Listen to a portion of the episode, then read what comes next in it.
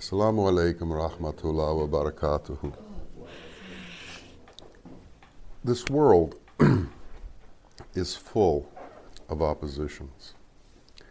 And we are constantly in situations where we have opinions.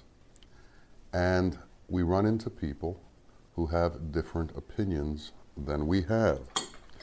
This creates a situation where one person opposes another. And difficulties arise from these oppositions. Anytime you get two or more people together, these things happen. Uh, in the West, we've formalized this. We call it politics. Uh, it's a nice way to say people are vying for control, vying for supremacy. And it occurs on the smallest level to the highest level. It occurs between two, between three, between five, between millions. And as the groups get larger than two, it's no longer an ideology of one versus an ideology of other of another. It groups form around the ones that for some reason uh, somehow fulfill the needs that they have. Now, the Sufis are known not to be opposers to things. They somehow slide through without getting involved in real opposition.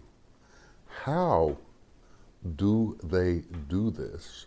And how can we do this in our own lives so that all the trauma, all the anxiety, all of the difficulty of opposition and conflict that comes from opposition somehow removed from us. Because imagine if we could remove all of the conflict from our being, if we could remove all of the opposition from our being, if we could remove all of that trauma that comes from that, how do we do it?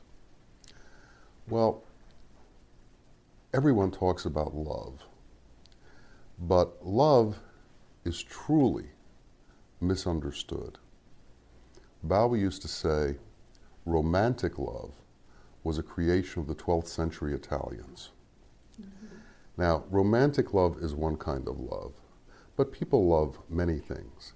They love their country, uh, they love their language, they love their society, they love their caste, they love their wife, they love their horse, they love their car, they love their dog.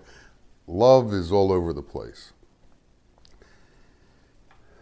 However, this kind of love is a lot like magnetism.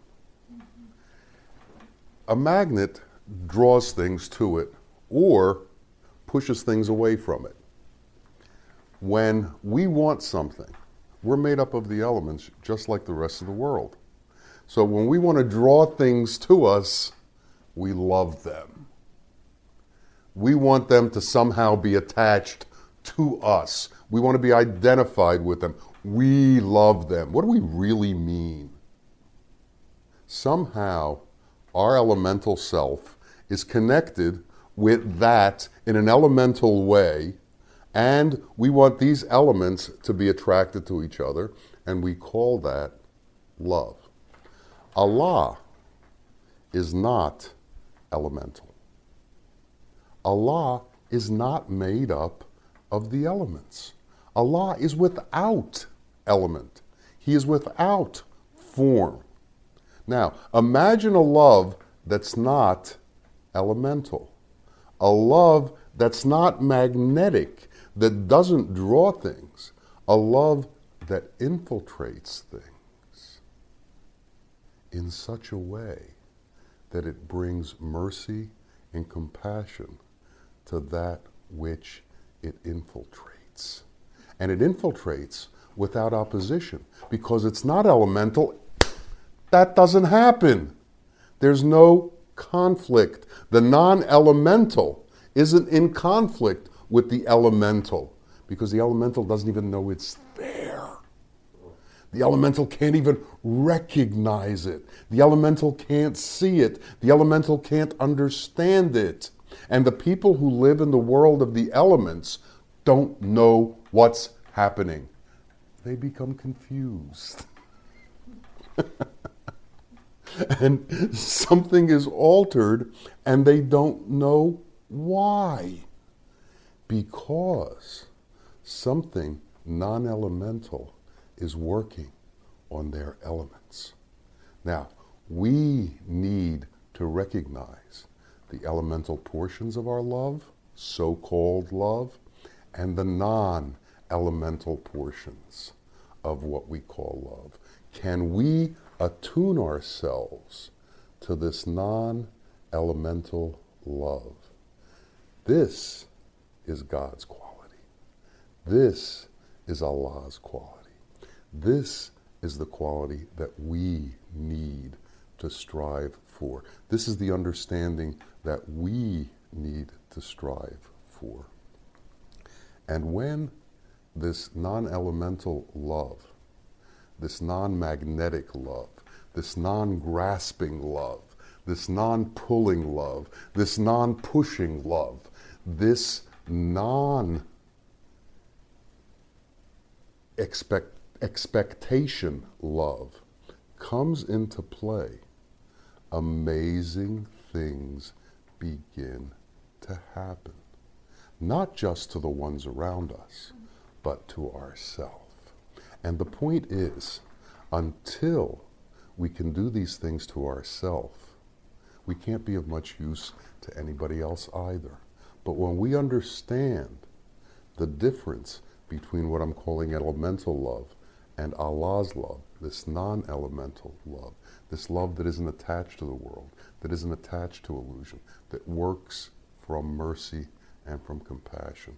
When that happens, then the world begins to change because there's a power in this love that can't be seen but is incredibly powerful. Bawa's emanations from his bed in that little house on 5820 Overbrook Avenue reached throughout this country and changed things in this country that we're not even aware of. But his presence did those kinds of things. The Sufis in Morocco are causing an entire change in the way religion is looked at in that country. And a king has proclaimed that this non elemental love, this Allah's love understanding, is going to be the underpinning of his country. Shouldn't we each of us proclaim that it's going to be the underpinning of our life? Shouldn't each, each of us complain that it's going to be the underpinning of the way we are and who we are? To do that, we have to really watch ourselves. We have to create the witness within us that knows what is the actuality of our actions. An honest witness, a true witness, a witness with knowledge, a witness with wisdom, and a witness that knows the difference between right and wrong. And when it sees that our actions are inappropriate, says, Stop! I got you. I see what's going on. And we have to respond to that witness.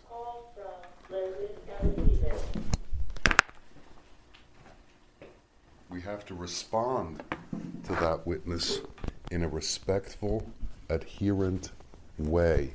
That witness becomes our conscience, and that witness is the teacher within.